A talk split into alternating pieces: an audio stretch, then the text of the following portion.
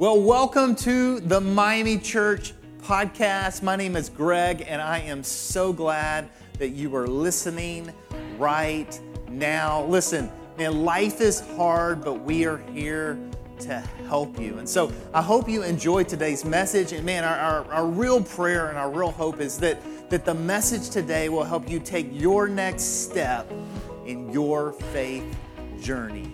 Enjoy.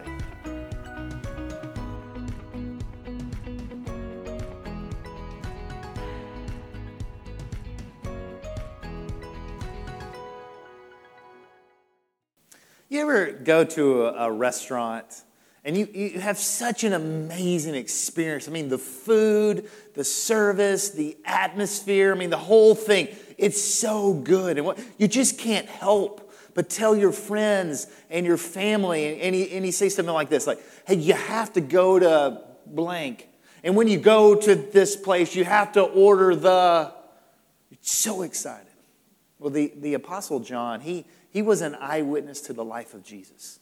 And John saw Jesus teach and heal, and he saw Jesus dead and alive, and he, and he saw kindness and compassion and love like he had never seen, like, like he had never experienced. And it was on display right in front of him. And he, ha- he had to tell the story. I mean, just like you when, you when you visit that amazing restaurant, he says, Hey, hey, you just have to. You have to know. You have to. I want you to experience this. I want you to know. I want you to understand who Jesus is. And John, he left his father's fishing business to follow Jesus because of what he saw. And, and, and he's outlived his friends. And in fact, he's the last remaining apostle who is alive. And so he documents the story, he writes it down.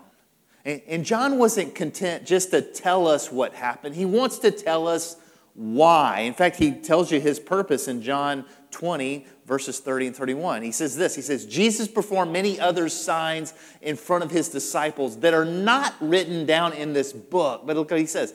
These are written so that you may believe that Jesus is the Messiah, the Son of God. And if you believe this, you will have life because you belong to Him. He's not just telling you to believe, he's, he's actually building a case as to why you should believe. Believe what? Believe that Jesus is the Messiah, that Jesus is the Son of God, that He gave His life for you, that Jesus longs to be in a right relationship with you. And then John says, if you do, if you do believe, you will have life because you belong to Him. See, the sequence John lays out is a sequence by which he became a believer, by which he became a follower. And he says there are events which are signs that are evidence. Believe that and trust in. He says there are these events that served as signs or signals. And specifically, he's going to say there are seven in the Gospel of John. And these are evidence that Jesus is the Son of God. And I want you to believe that, and I want you to trust in Him. Now, if you're a follower of Jesus, John is going to say, hey, the goal here is this, this will strengthen your faith, that you'll grow in your confidence of who Jesus is, that you'll trust in, that you'll go all in with your life and experience the life He's called you to live. If you're exploring and you're not sure, I mean, maybe you just don't know what to think or what to believe about Jesus. You're in the right place at the right time because John is saying, hey, this, these stories are signs, they're signals, they're evidence that Jesus is who he says he is. And my passion and my prayer is that you will believe that, that you will trust, that you will go all in, that you will make Jesus the leader of your life and be baptized, and you'll start following him because Jesus wants to do life with you and he has an amazing plan for your life. So let's jump into the first sign from the Gospel of John. It's in chapter 2. And there's so many amazing things that are happening in this story. I want you just to notice a few of these with me. John chapter 2, beginning in verse 1. Here's what he writes He says, On the third day, there was a wedding, and it took place at Cana in Galilee. Jesus' mother was there, and Jesus and the disciples had also been invited to the wedding. And so John is setting the scene. It's a wedding Now, again, in the first century, weddings were, were different. They were huge parties that would go on for days. And so Jesus is there with his disciples, his mother is there. And I just want you to notice the level of detail. Again, John is writing this as an eyewitness. Look what he says in verse 3. He says that when the wine was gone, Jesus' mother said, They have no more wine. Well, dear woman, why are you telling me about this? Jesus replied. The time for me to show who I really am isn't here yet. His mother said to the servants, Do what he tells you. I love that. He says, Hey, dear woman, why are you telling me this? The time for me to show who I am isn't here yet. I love that. It's like, oh, uh, uh, okay, like, why are you telling me? It's not my problem. I have this joke that I do with my kids. I don't know they think it's a joke, but they'll like they'll come to me like, "Daddy, my toy is dead. The, the battery doesn't work." And I'll respond like this: "Well, it sounds like a personal problem." It's like Jesus to say, Hey, mom, I've come to save the world. I've not come to save weddings or wedding hosts who don't make a good plan. This isn't how I was planning to go public. It's not very Messiah like. Uh, Dear woman, why are you telling me this? I love what he says. The time for me to show who I really am isn't here yet. Now, let's slow down for a minute because the implications here are huge. Because this says something about Jesus, but it also says something about you and about me. Now, I know in certain belief systems and religious systems that Mary is exalted to superhuman status. But God's word says that Mary is really just a normal person just like you and me, who surrendered her life to God. And because of that, God did supernatural things through her. And that same supernatural power is available to you and it's available to me. So you, look what happens in verses 3 and 5. It, Jesus listens. And, and by his listening, it demonstrates that we can influence his heart. I mean, this has massive implications on the way that you pray. I mean, I read a recent study that said that 79% of people in the United States pray, especially when they're in trouble. But many times, prayer is more like a list for Santa than it is for a prayer to the creator of everything. See, if you really believe that you could influence the heart of God, I mean, how would it change the way that you pray? How would it change the way that you believe? I love what she said here. Mary says, just do what he tells you. Just do what he tells you. I mean, could following Jesus really be that simple? You know, one of the core values at Miami Church is Bible engagement. I mean, we have this huge passion for helping you engage the Bible, engage God's Word. In fact, one of our core beliefs is that if you are a follower of Jesus, the Holy Spirit indwells you, which means God is in you and He's guiding you, He's speaking to you, and that one of the primary ways that God speaks to you is through His Word, through Bible engagement. It's why we're encouraging you to read through the Gospel of John two times between now and Easter. And so, what does it look like to slow down and engage God's word together? See, I believe He'll speak to you, that He will prompt you. And could following Jesus be as simple as just do what He says? Right? Do what He tells you. In fact, as we read the Bible together, we have three questions, or kind of key questions. Like, hey, what is God saying to you? What are you going to do about it? And who are you going to tell? I mean, just do what he tells you. John continues, verse 6. He says that there's six stone water jars stood nearby, and, and the Jews used the water from, from that kind of jar for these special washings. And they did this to, to make themselves pure and clean, and each jar could hold 20 to 30 gallons. Look at the detail here. And Jesus said to the servants, Fill the jars with water so they're filled to the top. And, and he told them, that, Now dip some out and take it to the person in charge of the dinner. And they did what he said. And the person in charge tasted the water that had turned into wine. And he didn't realize where, where it had come from, but the servants who brought him the water, they knew. Look what he says. He says, The person in charge called the groom to one side he, sa- he said to him, verse 10, Everyone brings out the best wine first. They bring out the cheaper wine after the guests have had too much to drink, but you have saved the best until now. See, Jesus and his disciples, they're at this wedding, and, and, and they run out of wine. And running out of wine might seem like a minor problem in the grand scheme of life. But in first century Palestine, it would have resulted in public shame. And Jesus performs a sign. No one's healed, no sick person is made well, no deceased person is cured, no one is raised from the dead.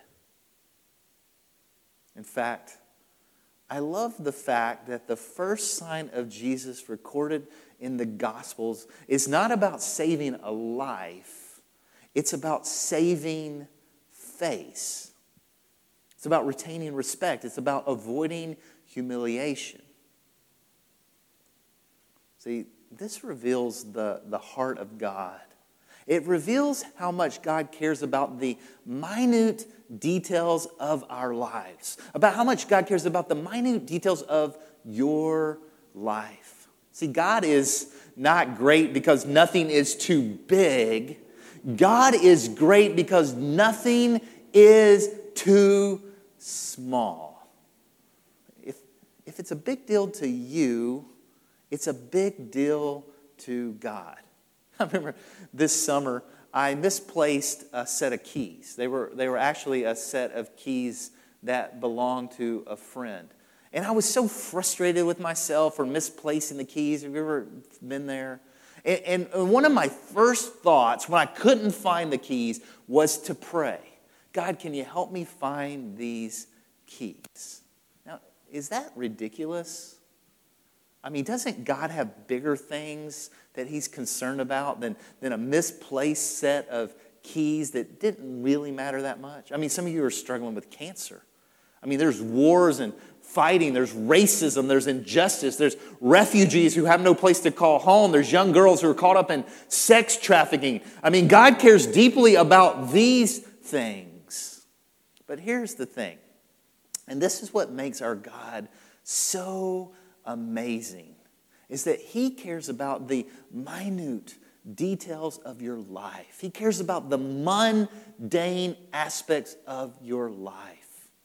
And if you didn't feel loved this morning, you should feel loved right now. Because if Jesus will perform a sign to help some bozo who was cheap and who did not buy enough wine for a first century wedding party, how much more do you think he cares about you? When was the last time you experienced that kind of love?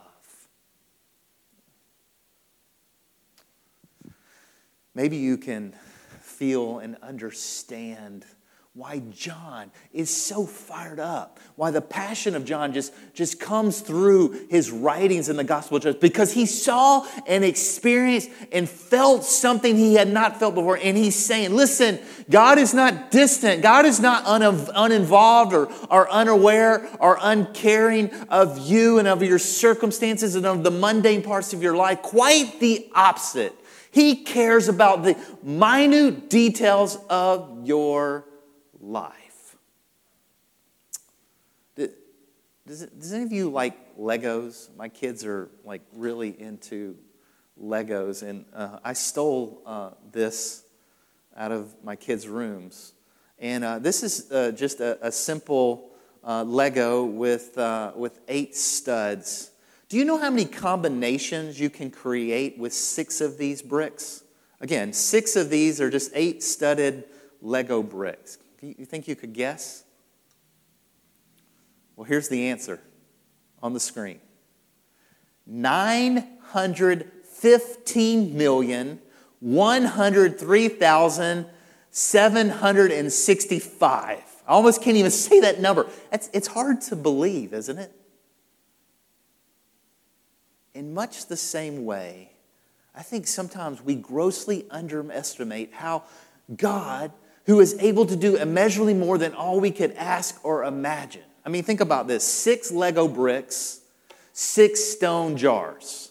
So, six stone jars filled to the brim with 30 gallons of water. A gallon of water is roughly 8.31 pounds. So 30 gallons is roughly 250 pounds. So six stone waters, that's about 1,500 pounds of water. And he turns all of this into wine. Not wine, but fine wine. Now, if my math is correct, that's about 750 bottles 2.4 pounds of grapes per bottle. That's about 1,800 pounds, almost a ton of grapes, and hundreds of chemical compounds. Jesus took the simplest element on earth, H2O, and turned it into something beautiful and colorful and flavorful. Here's the good news. Here's the great news. Jesus cares so much more about you than he does about wine, even fine wine. Jesus cares so much more about you. Look what he says, verse 11. John says that what Jesus did at the wedding in Cana and Galilee was the first of his signs.